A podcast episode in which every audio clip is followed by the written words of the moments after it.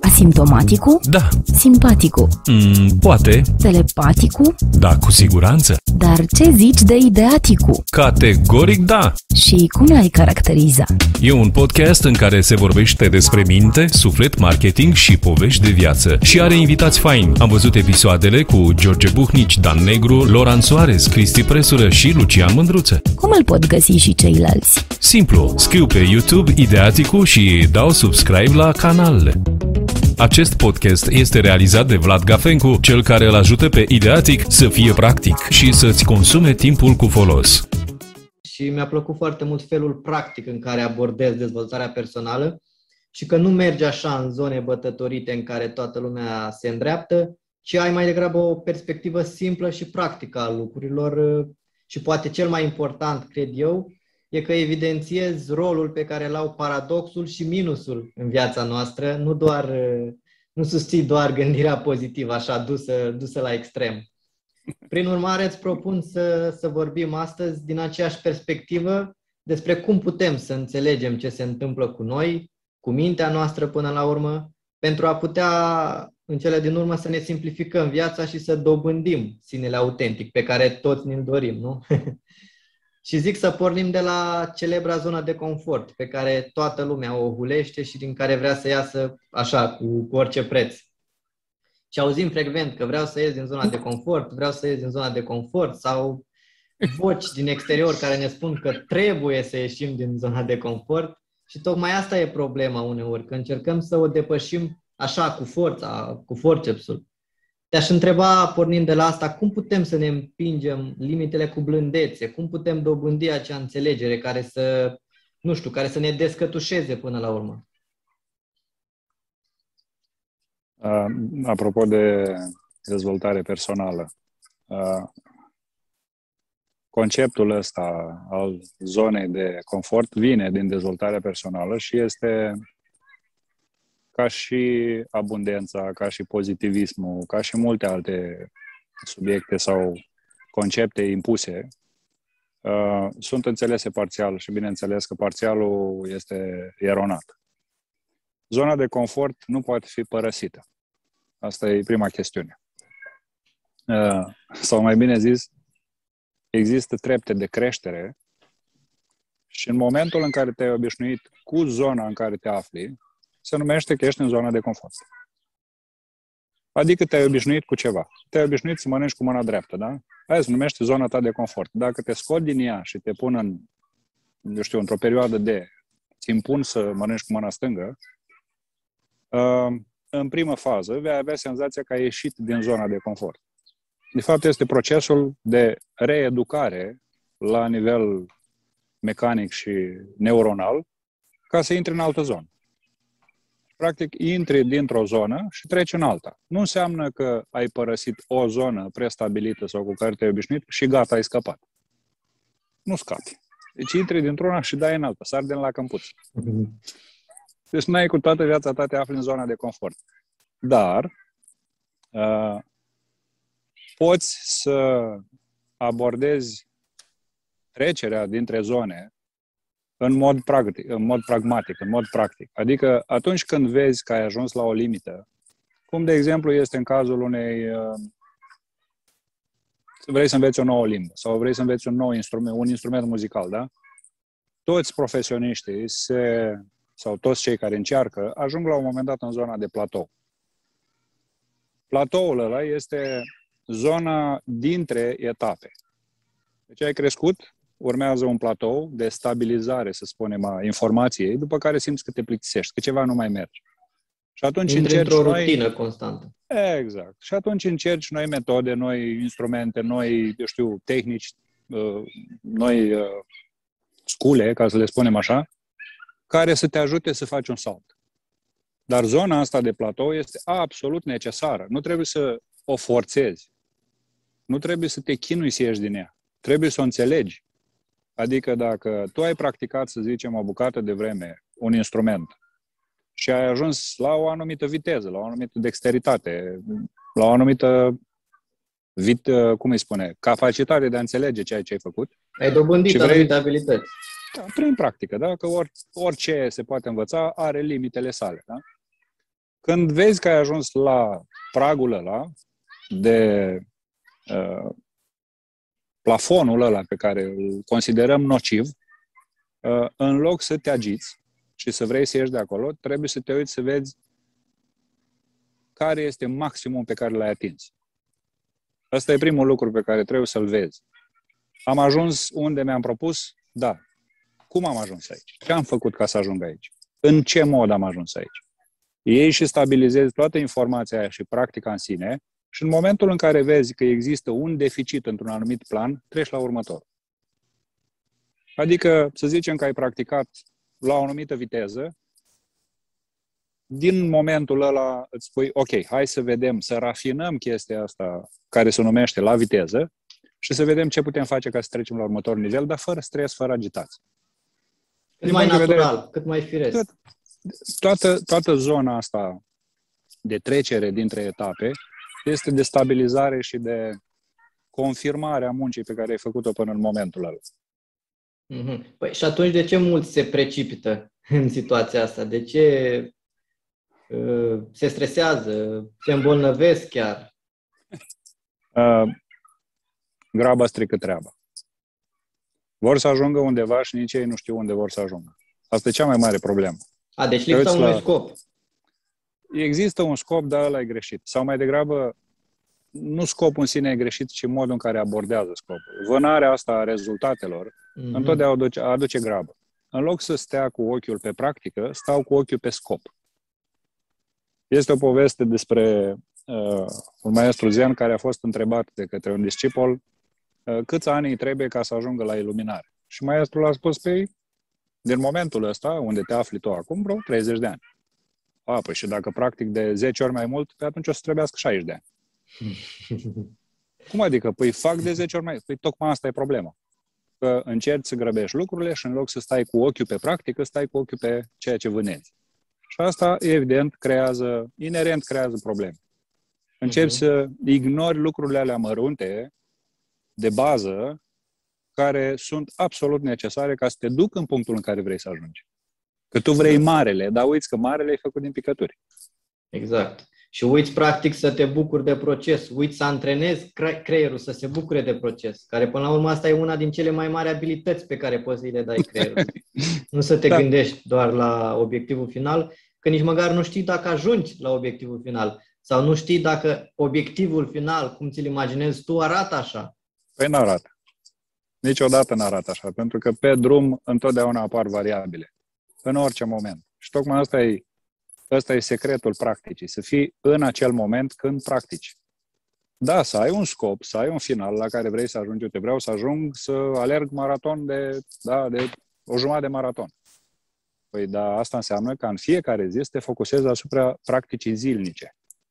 Și la un moment dat, că nu se știe când, în funcție de abilitățile și de, la, de puterea de adaptare fiecăruia, ajungi acolo, în punctul ăla.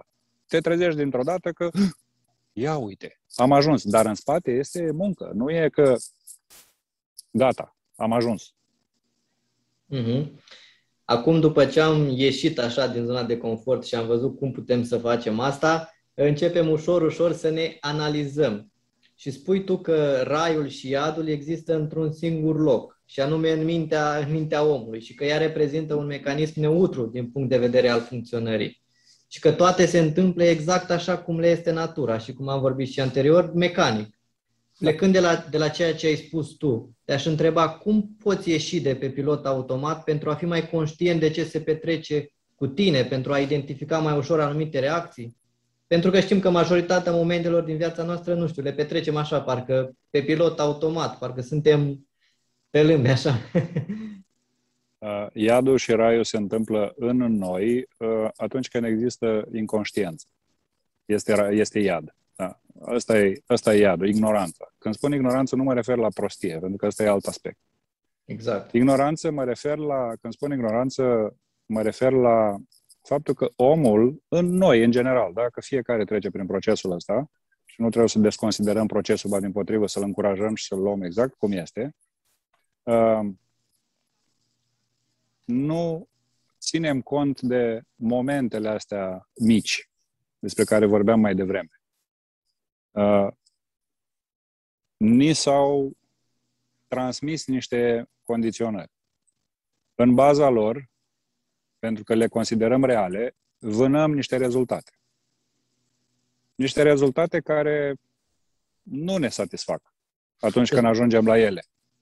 Nu, pur și simplu nu ne satisfac. Da? De ce? Pentru că nu sunt ale noastre.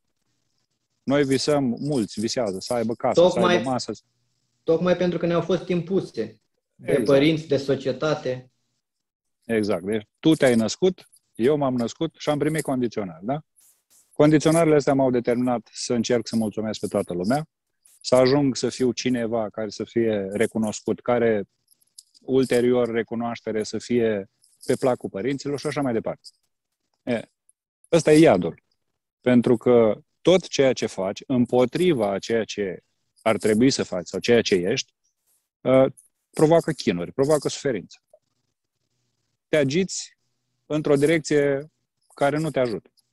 Și atunci, pentru a obține raiul, primul lucru, sau pentru a trăi în rai, ca să spunem așa, primul lucru este să începi să vezi ce nu-ți aparține, ce nu e al tău. Și asta nu este un lucru ușor. Pentru că tu, de capul tău, nu poți face treaba asta. Ai nevoie de ajutor. Și eu am avut nevoie de ajutor, toți avem nevoie de ajutor în privința asta. Cineva din afară să te ajute să vezi care sunt condiționările atunci când îți dai seama de ele. Și cum spunea, mi se pare că Einstein spunea, uh, o problemă nu poate fi rezolvată, nu, cu aceeași minte cu care a fost creată. Cam așa e și aici. Tu nu poți să-ți rezolvi singur problemele, sau mai bine zis, le poți rezolva cu... Dar la același nivel. Întotdeauna la același nivel. Și atunci ai nevoie de mintea altcuiva și de înțelegerea altcuiva. Da, de o privire din, din afară, practic. Care o privire să, mai obiectivă. Care să reflecte neapărat, uh, nu neapărat să-ți dea sfaturi, da? Și rețete, dar care să reflecte în mod neutral, să-ți spună, uite, asta e. Și tu după aia să-ți faci munca. Da, pas cu să... pas, uh-huh. Pas cu pas ajungi în punctul în care să apreciezi tu, pentru tine, efortul pe care îl faci pentru a deveni cât mai conștient de ceea ce faci. Și asta este raiul. Deci cu cât ești mai atent la tine, cu atât aduci mai multă plăcere în viața ta. Plăcerea este, când spun plăcere, nu mă refer la mâncare, nu mă refer la haine, nu mă refer la uh, lumesc, da? la ceea ce este tangibil. Mă refer la acea stare de bine, constantă, pe care o ai în raport cu tine și automat, pentru că tu ești bine, o ai și în raport cu lumea, indiferent cine este și cum este. Da, care ea, de fapt, se află deja acolo, doar că n-a fost accesată. Iar tocmai, tocmai ăsta e rolul persoanei din exterior, ca prin anumite întrebări, da. ca prin anumite stimulări, să scoată ce e deja acolo, nu? Exact. Asta spui. Da. Uh, există o parabolă, multe parabole, dar una dintre ele este legată de râu, da? Uh, un râu este blocat de pietre, nu poate curge cum trebuie. Sau uite la un baraj. Ai un baraj în, în spatele căruia s-a adunat multă apă. Dacă tu vrei ca apa să curgă lin, ce trebuie să faci? Trebuie să înlături obstacolele, da? Trebuie să dai deoparte barajul, trebuie să scoți pietrele. Și pietrele astea sunt condiționările și bolovane pe care îi cari după tine. Mm-hmm. Și atunci apa începe să curgă natural, în cursul ei, firesc. Nu trebuie să mai faci vreun efort în privința asta, că foarte mulți fac greșeala asta, vezi? Uh, vreau să devin uh, liniștit. Vreau să mă bucur. Și caută bucuria, în loc să se uite în iad. Să vadă ce, ce obturează bucuria. Ce obstrucții există acolo de tu nu reușești să te bucuri sau să te liniștești. Dă deoparte ce este nociv și ghiși ce? Apa începe să curgă firesc. Mm-hmm. După ce am ieșit din, din zona de confort și de pe pilot automat, am văzut care e metoda cea mai simplă, începem să înțelegem ce se întâmplă cu noi, care e practic istoricul nostru, adică să ne înțelegem traumele. Da. Referitor la asta, tu spuneai că înțelegerea traumei la, nivel, la nivelul intelectului este doar primul pas. Este suficientă o singură discuție onestă pentru a pătrunde intelectual în, în trecut. Te da. rog ca, plecând de la această afirmație, să ne spui în primul rând ce reprezintă o traumă și cum o poți conștientiza, ca mai apoi să lucrezi cu ea sau la ea? Uh, aici e... Povestea asta cam așa. Uh, e mult de spus, dar o să încerc să simplific cât mai mult. Da? Uh, primul lucru pe care noi îl avem înmagazinat în sistem este protecția. Deci mecanismul biologic se protejează pe sine. Apoi ia naștere în noi ceva care se numește ego. Ego care începe să gândească sau să raționeze sau să simtă în raport cu lumea. Da? Uh, când această protecție uh, devine una cu ego, adică eu simt ce se întâmplă, că e plăcut, că e neplăcut și mi-asum ceea ce se întâmplă, cred că eu sunt cauza, sursa și consecința tuturor chestiunilor care se întâmplă. În consecință, ori de câte ori simțim neplăcere, se numește că e traumă. Dar poate fi, eu știu, faptul că nu-ți, dacă ești un copil alentat, că nu-ți dă cineva jucăria preferată. Poate crea o, o traumă, la nivel basic, așa. Alte traume pot fi dure, violente. Vorbim de agresivitatea în familie, de bătăi, de urlete, de jigniri. Pot fi traume fizice, și psihoemoționale. Și aici sunt o grămadă da, de informații în legătură cu treaba asta. În condițiile în care vrei să uh, vezi trauma, este suficient să te uiți la ce nu îți place. Deci e cel mai simplu mod de a vedea lucrurile. Ce nu-mi convine? ce mă deranjează? La ceilalți uh, sau la noi? Sau... Indiferent, că ceilalți, am mai vorbit asta și e o chestiune pe care nu evit să o repet de fiecare dată, pentru că noi credem că există ceilalți. Ei există, într-adevăr. Mm-hmm. Dar ceilalți există în raport cu tine. Deci vom, reveni, ta, vom reveni la subiectul ăsta. Da? E, în condițiile astea, dacă vrei să rezolvi trauma, trebuie să te uiți neapărat la ceilalți, cum spui, dar și la tine. Ce nu-mi place mie, ce nu-mi convine mie, ce mă supără, ce mă deranjează, absolut tot ce considerăm uh, de ignorat de cele mai multe ori, pentru că fuga și lupta sunt cele două instrumente care ne permit să evităm ce e în noi, uh, ăsta este punctul de plecare în rezolvarea traumei. Și aici există o grămadă de instrumente. Ai psihoterapie, ai trainer, coach și, și așa mai departe. Iar prima etapă este, într-adevăr, asta, o înțelegi la nivel intelectual. Când spui mă doare, deja ai definit-o.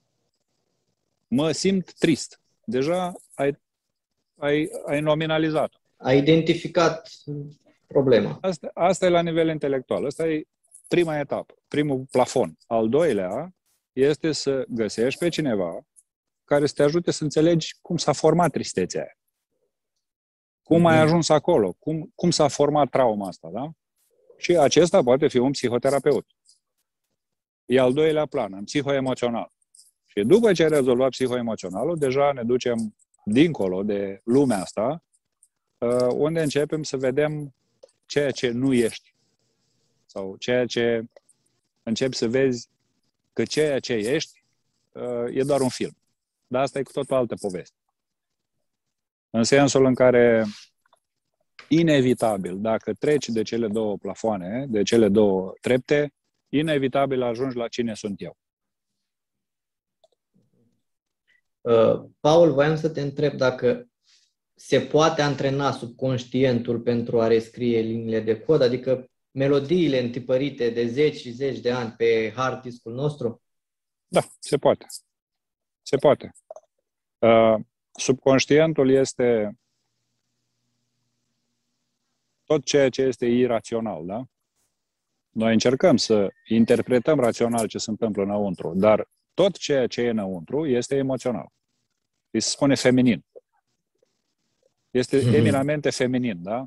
Cum îi spune, este un gem cu multe capete, cu foarte multe capete și dacă vrei să-l dezlegi, uh, ai multă muncă de făcut. În sensul în care de oricare capăt ai trage, nu știi unde ajungi. Nu știi unde te bagă. De exemplu, visele sunt o formă prin care se exprimă subconștient. Și dacă ai observat multe dintre vise, cele mai multe dintre vise sunt complet aiurea, complet iraționale. Pleacă de la câine, ajunge la mămăliga bunicii, după aia la Hmm. extraterestri, după aia la tren și așa mai departe. Deci sunt atât de multe informații într-un vis, încât stai și te minunezi de unde le-ai scos. Dar ele există acolo. Doar că mintea pe timp de noapte uh, nu lucrează logic, da? Ea le pune cap la cap cum le găsește. Și le leagă nu pe bază de logică, ci pe bază de senzație. În De- funcție de ce ai simțit în anumite contexte, vibrația respectivă se asociază cu alte evenimente care vibrează la aceeași frecvență. Deci prin Și atunci intermediul acelui vagog, nu? Prin care receptăm uh, informația. Adică văz, auzi, miros, gust. Uh, nu, e mai mult de atât. Uh, fiecare dintre cei cinci senzori, da? Văz, uh, auz, miros și așa mai departe, sunt însoțite de emoțional, da? Deci tu când mănânci ceva, tu nu doar simți gustul. Tu mai ai în spate și ceva, plăcut sau neplăcut. Îmi place sau nu-mi Mhm. place mâncarea. Emoționalul din spatele gustului este subconștient. se Mhm. înmagazinează. Dacă experiența a fost foarte intensă, se depozitează. De exemplu, uh, la școală, îți aduce aminte de toți colegii pe care i-ai avut în trecut? Sau numai pe câțiva dintre ei? Sau Uh, profesori? Da, e posibil De ce? să e posibil să nu să nu ți aduci aminte pe toți, pentru că nu cu toți ai interacționat la fel. Exact. Deci tot ceea ce rămâne este, de fapt, legat de ceea ce ai simțit în raport cu oamenii respectivi. Cu unii ai avut un anumit tip de relație, cu alții nu și cu alții ai fost neutru. Cu cei cu care ai fost neutru, dispar. Pentru că nu se înmagazinează nimic. În schimb, cu cei cu care ai avut o relație foarte bună sau foarte rea, da, e deci la polul opus, nu doar foarte bune. da, bineînțeles, nu există pozitiv și negativ. Subconștientul nu știe de treaba asta. El le înmagazinează în funcție de stare. Pe el îl interesează, îmi place sau nu îmi place. Atât. Dacă experiența este intensă, el o memorează. De ce? Pentru că urmează să se protejeze cândva pe baza informațiilor astea. Și va folosi informațiile astea în viitor. Mhm. E, pur și simplu, subconștientul este uh, 100% emoțional. El nu știe cuvinte, el știe doar stări. Știe că asta îmi place, asta nu îmi place. Sunt cele două elemente care determină, care îl, uh, pe baza cărora el determină ce rămâne și ce nu rămâne. Și dacă Mhm. vrei să rescrii subconștientul, ăsta este tot procesul de vindecare, ca să-i spunem așa. Să treci de la neplăcut la plăcut. Dar nu de la neplăcut la plăcut cu forța, ci prin înțelegere. Adică este un proces de înțelegere, de creștere. Ies la suprafață, le înțelegi, cele care sunt înțelese pleacă și rămâne uh, numai ceea ce vrei să rămână. Și în felul ăsta se rescrie istoria. Da, și aici are legătură și cu zona de confort de care am vorbit. Adică Da. tot, tot, tot de înțelegere Totul presupune se ca leagă. să poți, ca să Totul poți se ieși. leagă. Mhm. Uite, uh, nu știu dacă ai auzit, uh, de fapt, sigur ai auzit, atâtea cazuri de oameni care au suferit foarte multe traume, da? Și la un moment dat au, au avut capacitatea să rescrie istoria pentru ei. Adică au suferit foarte mult și cu toate astea uh, nu își condamnă zbirii, abuzatorii. Pentru ei s-a făcut liniște. Deci, practic, au reușit să rezolve ceea ce era la nivel psihoemoțional și s-a șters tot ce era de șters. Toată trauma a dispărut. A rămas doar amintirea la nivel rațional, că memoria nu dispare. Deci memoria rămâne înmagazinată pe hard. Mhm. Dar ceea ce era asociat cu respectiva experiență la nivel emoțional s-a curățat. Ce au ei diferit față de oamenii care nu reușesc? Care... Păi uh, atașamentul față de experiență. Cei care nu reușesc să dea drumul trecutului, de exemplu, sub orice formă s-ar prezenta el, se agață. Mai au ceva Mhm. de reproșat, mai au ceva de condamnat, mai au ceva de așteaptă o răsplată sau așteaptă să se facă dreptate sau ceva de genul ăsta. Și atunci, evident, dacă tu te agăți, lucrurile nu o să plece, indiferent cum sunt. Și atunci nu poți să rescrii ceea ce e acolo. Deci dacă vrei să rescrii, automat trebuie să dai drumul. Dar Da. pentru foarte mulți oameni, buba asta, asta e o bubă. Știi de ce? Pentru că ăsta e un truc pe care îl folosește mecanismul. Se hrănește cu propria suferință. Cu propria durere. Se droghează. Da, intră într-un cerc vicios, practic. Da. Odată ce a creat mecanismul ăsta, plăcere-durere, atașată la o experiență, se hrănește din, își ia plăcerea din durere, își ia plăcerea din suferință. Mhm. Cred că această detașare de care spui tu uh, vine mână în mână și cu recunoștința, în sensul în care să te detașezi de, pe de o parte de lucrurile care îți aduc rău și să fii Da. recunoscător pentru ce ai acum, nu? Nu poți să fii recunoscător. Recunoștința este o consecință a înțelegerii. Recunoștința, compasiunea, iubirea, toate sunt consecință a înțelegerii. Deci când tu înțelegi automat, de exemplu, dacă părinții tăi ți-au făcut rău, și la un moment dat, la nivel profund, nu doar la nivel intelectual, că sunt mulți care rămân aici. A, părinții mei au făcut doar ce au putut să facă și s-au comportat cum s-au comportat pentru că atât au știut. Când treci de aici, aici, la nivelul ăsta și înțelegerea devine ceva organic, care te cuprinde fizic, efectiv, uh, dintr-o dată apare, Ha. deci asta era. Și dintr-o dată, toată suferința, toate problemele, tot ce aveai în relație cu părinții care te-au abuzat, dispare. Și părinții tăi rămân părinții tăi, ba din potrivă.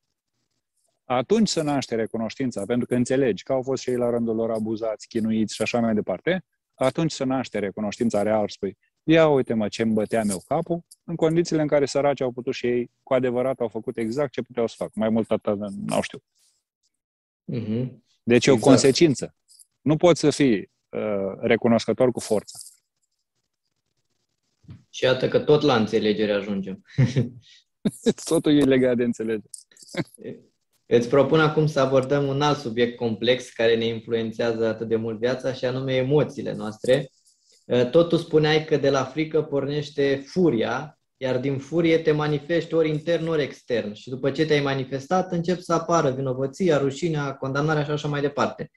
Cum Da. se produce acest lanț de emoții și cum se poate rupe fiecare verigă?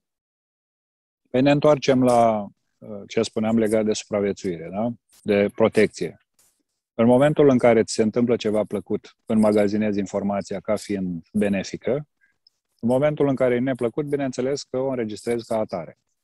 De cele mai multe ori, în cazul copiilor care sunt foarte curioși și care vor să obțină totul, pentru că asta e directiva lor, supraviețuirea, vor să obțină totul atunci, când li se refuză ceva, și mai ales cu forța și cu strigăte, cu urlete și așa mai departe, ghiși ce? Se naște în ei frica. Frica, în momentul în care dă să se manifeste, are două căi. De fapt, are o singură cale sub două forme. Calea asta este furia. Și uită-te la un copil mic căruia nu îi se dă ceva în momentul în care vrea. Deci, pentru un moment, ai senzația că încremenește, după care începi să urle sau să închide în el. Deci, după ce s-a născut frica, deci eu nu primesc ceea ce vreau ca să supraviețuiesc și o să-mi fie frică că o să mor. Și atunci se naște furia, care este rezultat al acestei frici. Vai de mine, o, o să reacție. mor dacă, dacă nu primesc ciocolată, o să mor. Și reacția este ori fugă, adică urle, ori luptă, adică urlete, țipete, manipulare și așa mai departe, ori se închide în el. Și asta ține de uh, tipologia fiecăruia. Unul este masculin și unul este, să zicem, uh, feminin. Unul e extrovert și unul e introvert. Astea sunt predominante, nu totale. Dar unul este mai mult masculin și unul mai mult feminin. În momentul în care apare manifestarea asta, bineînțeles că apar și niște efecte. Pentru că dacă tu începi să urli și să faci urât, părinții tăi reacționează într-un anumit fel. Dacă te închizi, iar nu te bagă în seamă, de cele mai multe ori. Zic că au reușit să te convingă să taci. Dar ei nu realizează ce se întâmplă în tine. Exact, aici se formează un atașament, adică un atașament distant față de părinți și, din nou, intrăm în, în alte lucruri. Exact. Și uite, așa intrăm în uh, ceea ce se depozitează în noi. Se creează emoții, da, după aia. Deci, Emoția de bază este furia și după aia urmează derivatele. Tristețea, uh, eu știu, judecata, critica și altele care se adună acolo. Toate lucrurile astea uh, duc la stocarea informației. Din nou ne întoarcem la plăcut și neplăcut. Și în timp, tu crești ca adult, lucrurile alea sunt depozitate acolo și ghiși ce? Înveți să comunici, nu? Și cum înveți să comunici dacă în tine este un vulcan? Pe baza a ceea ce ai experimentat deja. Adică fie dacă ai fost tăcut și nu te-a băgat nimeni în seamă, încep să comunici. nu prea încep să comunici. Deci emoțiile, emoțiile sunt nimic altceva decât modul în care uh, în primă fază interacționăm cu lumea. Prin intermediul emoțiilor, noi arătăm ce vrem și ce nu vrem. Și mai târziu învățăm să le atașăm cuvinte și să spunem, sunt așa, sunt așa, îmi convine, nu-mi convine, îmi place, nu-mi place, sunt trist, sunt bucuros. Dar asta e deja târziu. Ori, în primă fază, mecanismul, sau mai bine zis, modul în care este calibrat creierul, uh, se bazează pe primele experiențe din viață. Și așa se formează tiparul emoțional după care te comporți de-a lungul vieții. Și de aceea este necesar, la un moment dat, în condițiile în care vezi că nu mai faci față, să cauți, să le rezolvi. Și emoțiile nu sunt rele. Ele sunt rele când îți fac viața un calvar. Pentru că dau peste tine. Din moment ce sunt stocate și nu le poți gestiona sau, în propriu spus, gestiona, nu înțelegi ce este cu ele, îți dau de furcă, îți dau multă bătaie de cap. Sau de unde vin, sau de ce vin, de ce se manifestă într-un fel și nu în alt fel. Da. Și de aia tot trebuie să te întorci la rădăcină de fiecare dată să vezi cum au fost create, cum ai ajuns tu să te manifesti în felul ăsta. Mm-hmm. Și când ajungi să le conștientizezi, să-ți dai seama în cele din urmă de, de ele, la maturitate, în cel mai fericit caz, cum, cum acționezi cu ele, cum, cum, cum lucrezi cu ele? Începem uh, prin, uh, apropo de maturitate, foarte puțini oameni sunt maturi, da? Uh, majoritatea sunt doar adulți. Până la maturitate mai e. Exact. Pe cale lungă. Deci nu contează da. ani. Nu contează nu contează, poți să ai și 100 de ani și să te pregătești să intri în groapă și tot adult rămâi, adică imatur emoțional. Uh, când ai început să realizezi că ai nevoie de ajutor, pentru că tot ceea ce este stocat în tine te dă peste cap, apelezi la cineva care știe ce face. Și de obicei, procesul ăsta începe din nou cu psihoterapia, pentru că este cea mai la îndemână. Apoi urmează pentru cei care au norocul să întâlnească, sau să spunem, impropriu spus noroc, cei care își doresc mai mult, uh, să găsească instrumente catartice. Sunt multe tehnici catartice care îți permit să exprimi emoțiile în mod, uh, să spunem, controlat.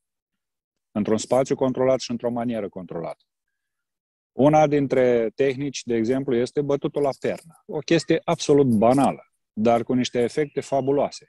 Te închizi într-o cameră, iei o pernă, o coadă de mătură și aici există un proces. O să vină la un moment dat și treaba asta, o să fac uh, o să standardizez tehnica asta, pentru că eu o folosesc de multă vreme pentru uh, multe situații. Uh, așa le-am făcut și eu.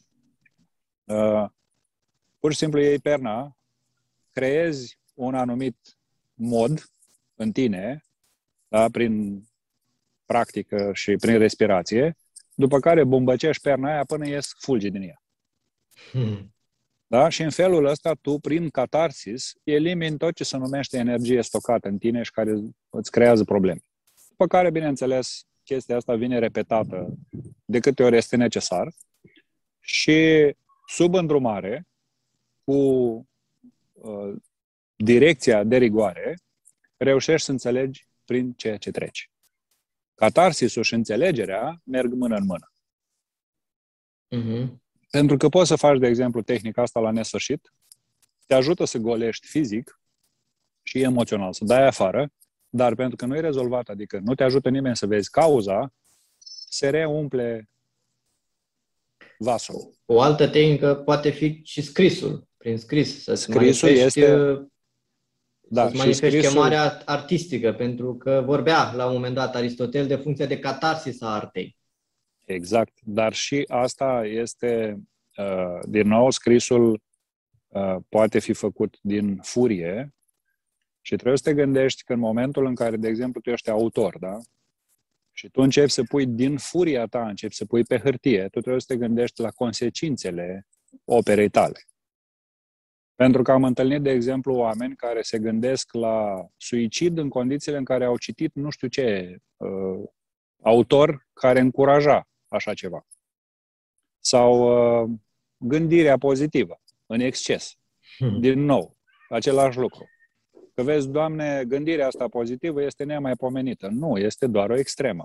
Și ca orice extremă este nocivă. Deci trebuie, ca autor trebuie să existe în tine această uh, înțelegere, din nou, care să te ducă în punctul în care să spui, ok, ce consecințe are ceea ce fac eu? Deci trebuie să asumi niște rezultate, nu doar, gata, am scris și de acum sunt autor. Nu? Toate mm. lucrurile pe care le faci au niște efecte. Și te trezești, bine, tu nu o să știi ce se întâmplă, da? Că cine știe cine îți cumpără cartea sau opera sau ce faci tu acolo. Uh, dar trebuie să te uiți la cine ajunge și ce efect are asupra omului respectiv. Deci, din punctul de plecare trebuie să iei treaba asta, nu după aia să te trezești cu consecințe. Și asta presupune, asta e maturizarea. Orice faci este văzut cum începe și cum se termină. Da? De exemplu, cel care, cei care au inventat plasticul n-au realizat ce efect va avea plastic asupra lumii mm. astea, da? Dacă ar fi studiat un pic plasticul, atunci nu doar ca uh, uh, componentă, să zic, ca element, spune, ba, facem bani din el, da? Dacă ar fi analizat un pic, să spun, stai un pic, pe ăstuia ia nu știu cât timp să degradeze, să creeze, să facă, să... Păi n-am fi avut atâta plastică. Sau ar fi fost găsite imediat și soluții care să contracareze efectele nocive pe care le are. Exact, da. a fost gândit doar într-o singură direcție. Nu pe, nu pe principiu plus-minus. Sau uh, orice acțiune are și o reacțiune, cum, uh, cum îți place ție să susții. Deci orice cum este de altfel orice chestiune are un efect. Dacă tu ești matur, ca și creator, ai văzut în secunda în care ai creat un lucru, îi vezi și efectele. Chiar dacă nu le vezi fizic, atunci tu deja le anticipi. Spui, ia uite, asta se va întâmpla. Că n-ai cum să nu le vezi. N-ai cum. Mm-hmm. Revenind la frică, spui tu că diferența dintre o travă și frică e că cea din tâi este tangibilă fizic. Da. Din punct de vedere al efectelor, că tot vorbeam, cea, cea din urmă este de mii de ori mai nocivă, ucide lent și fără zgomot. Întâi da. îți ucide spiritul, apoi mintea și abia în ultimă instanță ajunge la corp. Care e leacul pentru această otravă a spiritului? Ah, leacul ar fi meditația. Dar pentru a ajunge la meditație trebuie să începi cu partea lumească adică cu a rezolva problemele din viața de zi cu zi, care se întâmplă prin intermediul tău. Și nu a rezolva problemele cea din exterior, ci a rezolva problemele din tine, contradicțiile care există în tine. Furia ta vine din frică. Nemulțumirile vin din frică. Toate tensiunile, conflictele și toate, eu știu, consecințele astea neplăcute pe care le ai în viața de zi cu zi vin din frică. Tot încerci să eviți frica în speranța că poate, poate la un moment dat se va rezolva de la sine. Din păcate, nu se rezolvă de la sine. Iar această otravă uh, se poate rezolva în condițiile în care te întorci conștient, adică îți asumi procesul ăsta de vindecare. Eu m-am săturat, de exemplu, la un moment dat, să împroș cu o travă în jurul meu. Prin limbaj, prin atitudine, prin comportament și așa mai departe. Și am zis, gata, s-a terminat. Deci nu se mai poate. Eu mă rănesc pe mine și îi rănesc pe ceilalți. De ce? Nu este nimeni obligat să-mi suporte mizeriile, nu este nimeni obligat să mă accepte așa cum sunt. Eu, trebuie, eu nu mă mai suport pe mine în felul ăsta. Și am început călătoria asta, să încerc să rezolv ce aveam de rezolvat. Și am rezolvat. E, când spun că frica este o travă, aici vorbim și despre chimia corpului, da? Deci asta este biologică deja, nu mai e o chestie pe care o spunem din aer. Știința o dovedește foarte clar. Tot ce se numește corp funcționează pe bază de hormoni. În momentul în care în, în corp nu sunt secretați hormonii plăcerii, corpul suferă. Exact, ei secreta mai mult cortizol decât dopamină, de E, exemplu. e simplu ca bună ziua. Da? Deci vorbim de chimia corpului. În momentul în care tu ești stresat. Și din nou trebuie să existe acel echilibru, practic. Plus și Da. minus. Un echilibru între Da. plus și minus. E Că constant. Nici, nici la extrema cealaltă nu e bine. Adică să existe doar dopamină, doar plăcere și să nu existe deloc stres sau cortizol. Stresul, stres și furia este benefică, da? Furia, de exemplu, în momentul în care ești atacat de cineva, te ajută? Te ajută, Te, da? aj- te ajută pe moment, da. Pe moment. Dar una este să te înfuri într-un moment pentru a supraviețui sau pentru a scăpa de un atac și alta este să stai în fiecare zi în furie, în fiecare moment. Adică furia e în tine, constant. Păi nemulțumirea este o consecință, dar după cum spuneam. Asta este furie. Uh, neplăcerile astea pe care ți le creezi singur și pe care le creezi altora, asta tot furie. Uh, judecata, uh, condamnarea, uh, eu știu, tot ce nu-ți convine și nu-ți place, asta este furie. Care Manifestată în izvorăște diverse... din nemulțumire. Așa, și când tu ești tot timpul pe furie, tu practic ești în defensivă sau în atac. Cât cortizol sau cât adrenalină secreți tu în fiecare zi, în mod inutil, pentru chestii care nu au nicio relevanță. De exemplu, a vorbit cineva despre tine și tu dintr-o dată o iei raz. Păi, câtă furie îți trebuie, uh, sau uh, cât îți trebuie să înțelegi că omul ăla doar a deschis gura și atât. De ce te înfurii? Care e motivul? Da, da, tu o iei personal, pe baza condiționărilor, că vezi, Doamne, e vorba despre tine și așa mai departe, și ghiși ce? Te otrăvești singur. Asta e o Face travă. asocieri. Și asta este o travă pe care tu o secreți în tine în fiecare clipă. Și după aia, ce urmează după asta? Dacă ți-a omorât spiritul, când spun spiritul, mă refer la faptul că tu ești practic drogat, da? Tu practic ești drogat cu propria ta furie. Deci tu nu mai ești tu. După aia mintea ta este complet alterată de modul în care funcționezi și, bineînțeles, după aia fizicul, în ultimă instanță, este cel care secretă ceea ce secretă. Și urmează să îmbolnăvească în câțiva ani de zile. De-aia vezi o grămadă de oameni, mai ales în mediul corporatist, bolnavi de stomac.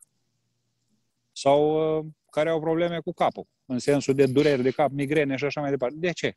Toată ziua sunt așa. Numai nervi, numai probleme, numai stres, numai într-un spațiu închis. Compulsiv, obsesiv. Păi, și asta nu e toxic? Nu e o travă?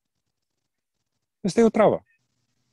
Da, asta, asta pleacă pe de o parte și din goana asta de a fi mai bun, de a, de a demonstra, care tot Și- din niște condiționări vin, Bravo. în momentul bravo. în care părinții tot ne îndemnau să fim mai buni decât ceilalți, Exact. exact. celălalt a luat celălalt. Vezi, tocmai de aia procesul ăsta nu este de învățare, ci de dezvățare.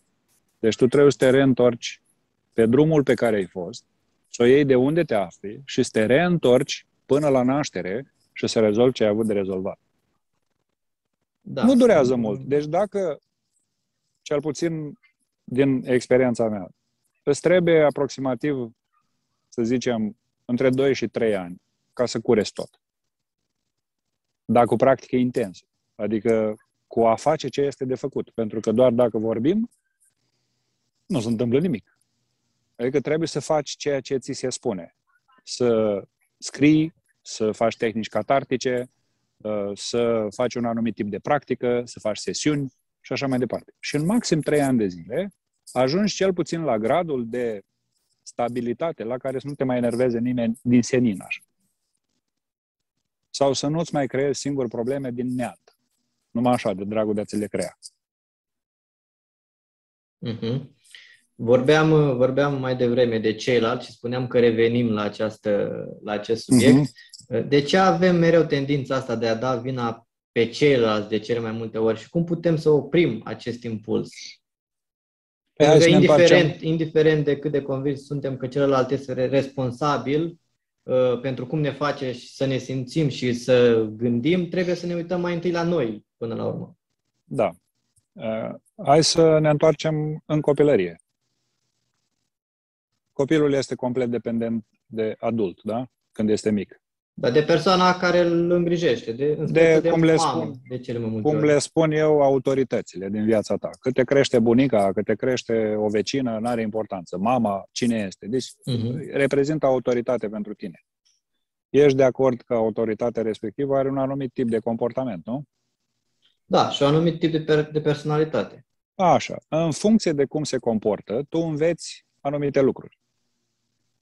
Și vei constata, pentru că de-aia spun că nu există maturitate, ci doar oameni adulți, vei constata că de cele mai multe ori adulții le aruncă în cap copiilor tot felul de idei de genul din cauza ta eu mă simt așa. Din cauza ta eu sufăr. N-ai învățat la școală, n-ai luat 10, m-a chemat învățătoarea și din cauza ta mă simt rușinată. Din cauza ta nu pot să mă odihnesc și așa mai departe. Cu ce sentiment crești tu în condițiile astea? De vină. Asta e primul lucru. Al doilea lucru pe care îl înveți care e? Că întotdeauna ceilalți sunt cei care provoacă ceva în tine. Deci dacă tu ești făcut responsabil pentru stările altora, tu cum, ai, tu cum vei ajunge să faci? Ce, ce vei ajunge să crezi? La fel, că ai învățat ceva pe baza unei condiționări. Ce da? vorbeam deci, și anterior. Vei învăța că ceilalți sunt responsabili pentru ceea ce se întâmplă în tine. Pentru că și tu, preluând comportamentul ăsta, din cauza ta s-a întâmplat treaba asta, ce vei face când te vei simți aiurea? Cineva este responsabil. Din cauza ta uh, nu mă iubești suficient și din cauza asta sufăr. Uh, nu mi-arăți suficient cât îți pasă de mine, din cauza asta sufăr. Deci tu ești responsabil pentru liniștea și pacea mea. Și uite așa, încet, încet, ceilalți sunt ceilalți. Adică ceilalți. Uh-huh. Dar pentru a, nu mai, pentru, pentru a putea să nu ne mai raportăm la ceilalți, cum putem ajunge să ne raportăm la adevărul din noi? Cum putem să ne trezim sensibilitatea și să ne cultivăm acea vulnerabilitate, care până la urmă ne face mai puternici? Uh, hai să începem cu. Uite, un exercițiu extrem de simplu și de practic, da? Timp de 12 ore, nu mai mult. Timp de 12 ore nu da vina pe nimeni pentru nimic. Nu contează că este mamă, tată, stat, guvern, străzi, n-are important. De dimineață până seara, fii conștient, devină conștient de fiecare moment în care ai tendința să spui din cauza ăstuia, eu nu mă simt într-un fel. Din cauza ăstuia, eu sunt nefericit. Dacă reușești timp de 12 ore să faci treaba asta și să notezi tot ce îți vine în intervalul ăsta de timp, să scrii, vei constata că în tine există condiționările astea care spun tot timpul ceva este în afară, nu înăuntru. După aia urmează întrebarea. Unde se întâmplă tot ceea ce am notat? În afară sau înăuntru? Deci sunt trei pași. Primul, 12 ore încetează să condamn. Doi, notează tot ceea ce vezi. Și trei, urmează întrebarea, unde se întâmplă toate aceste lucruri? Păi dacă se întâmplă în mine, pentru că din mine vin, păi atunci înseamnă că am o problemă de rezolvat. Și dacă am o problemă de rezolvat și nu o pot rezolva singur, apelez la cineva care mă ajută să o rezolv. Iar uh, sensibilitatea asta nu se poate trezi până când nu dispare furia. Deci când ești furios, tu nu poți privi o floare. Nu poți mângâia un câine. Nu poți să stai pe malul unui lac și să spui, vai ce frumos e apusul ăsta. Arată-și mie un om nervos care se poate bucura. N-are cum. Mm. Deci e în contradicție, da? Și atunci rezolvă furia. Și rezolvă nu în sensul să dispară, din nou, ci să înțelegi cauza furiei. Pentru că din, din necesitate, furia este acolo. Dacă ea este folosită, adică energia aia, că e aceeași energie, și iubirea și furia sunt același lucru, da?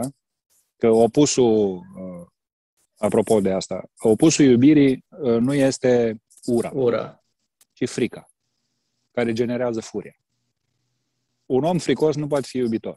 Un om furios nici atât. Da? Că e o consecință. Și în condițiile în care vrei să se nască în tine iubirea, care înseamnă vulnerabilitate, care înseamnă sensibilitate și așa mai departe, trebuie să rezolvi furia. Un om furios nu poate fi sensibil. Îl pui în fața unui tablou și spune, ce cu cârpa asta? Hmm. Păi, tu nu înțelegi ce a vrut să spun artistul, nu simți nimic. De ce? Pentru că furia ta te ține în tine și acolo să nască o grămadă de reacții din cauza furiei.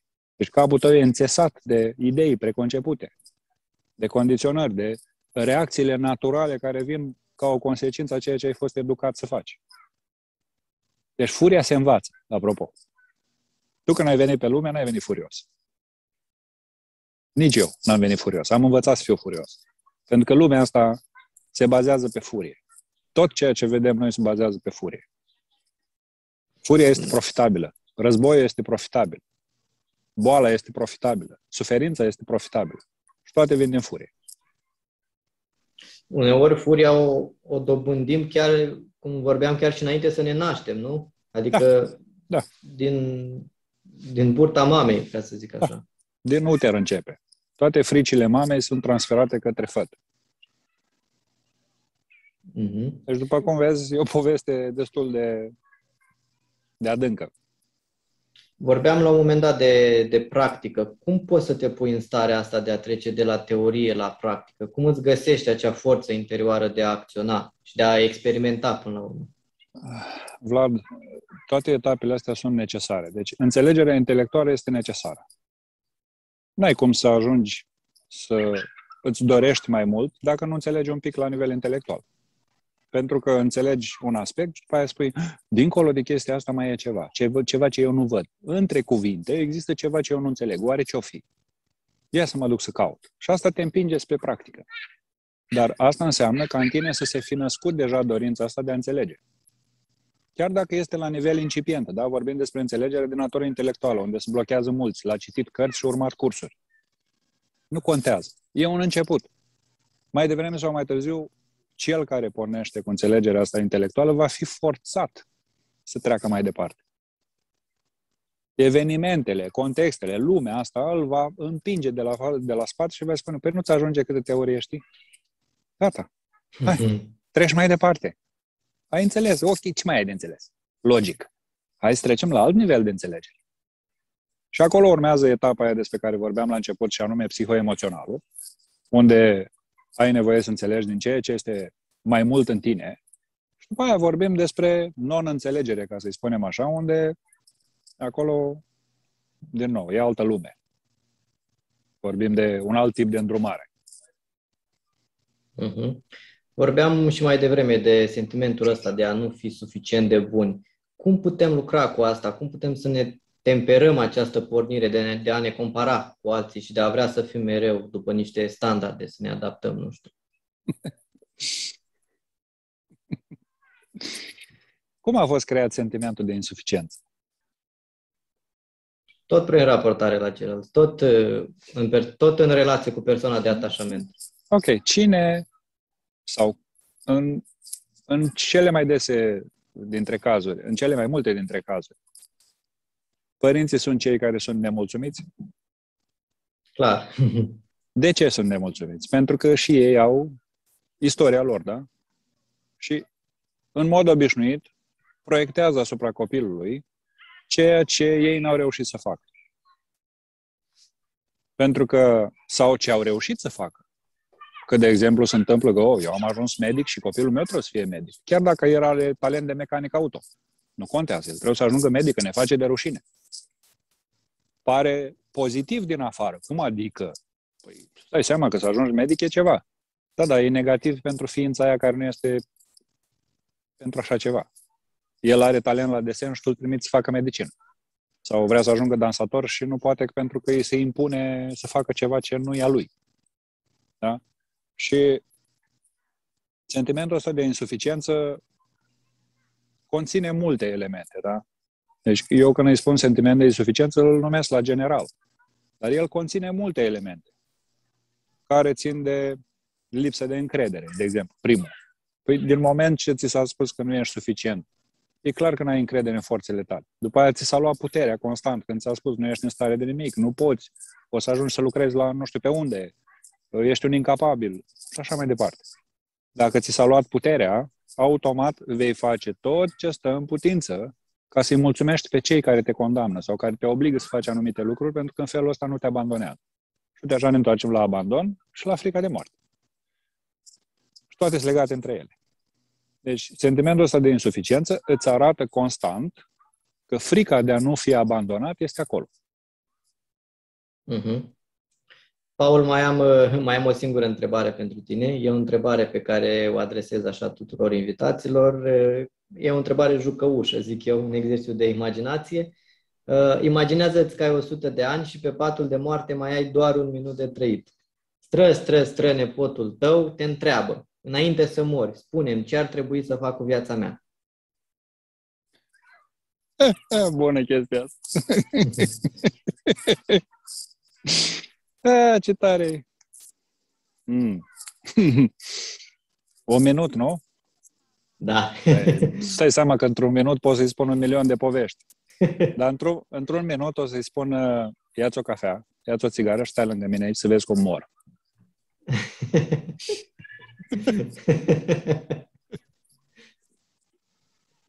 Asta e tot ce trebuie. Fii atent cum mor.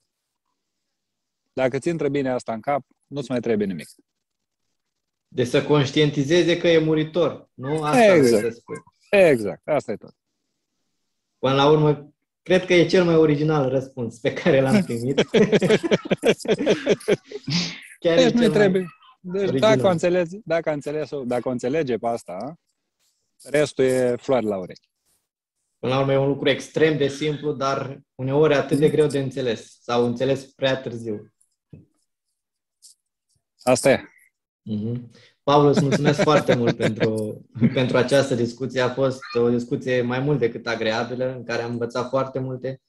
Ai expus foarte clar unele lucruri care în diverse surse pe internet apar sub tot felul de denumiri și sub tot felul de termeni din ăștia foarte, foarte greu de înțeles pentru marea majoritate. Prin urmare, cu siguranță e foarte binevenită această intervenție a ta. Îți mulțumesc din nou foarte mult. Nu e, nu e meritul meu, este meritul practicii. Pentru că practica aduce înțelegere. Dacă teoretizezi, nu înțelegi nimic. Adică înțelegi parțial. Practica este cea care rezolvă toate lucrurile, în locul meu. Eu nu fac altceva decât să învăț de practică și restul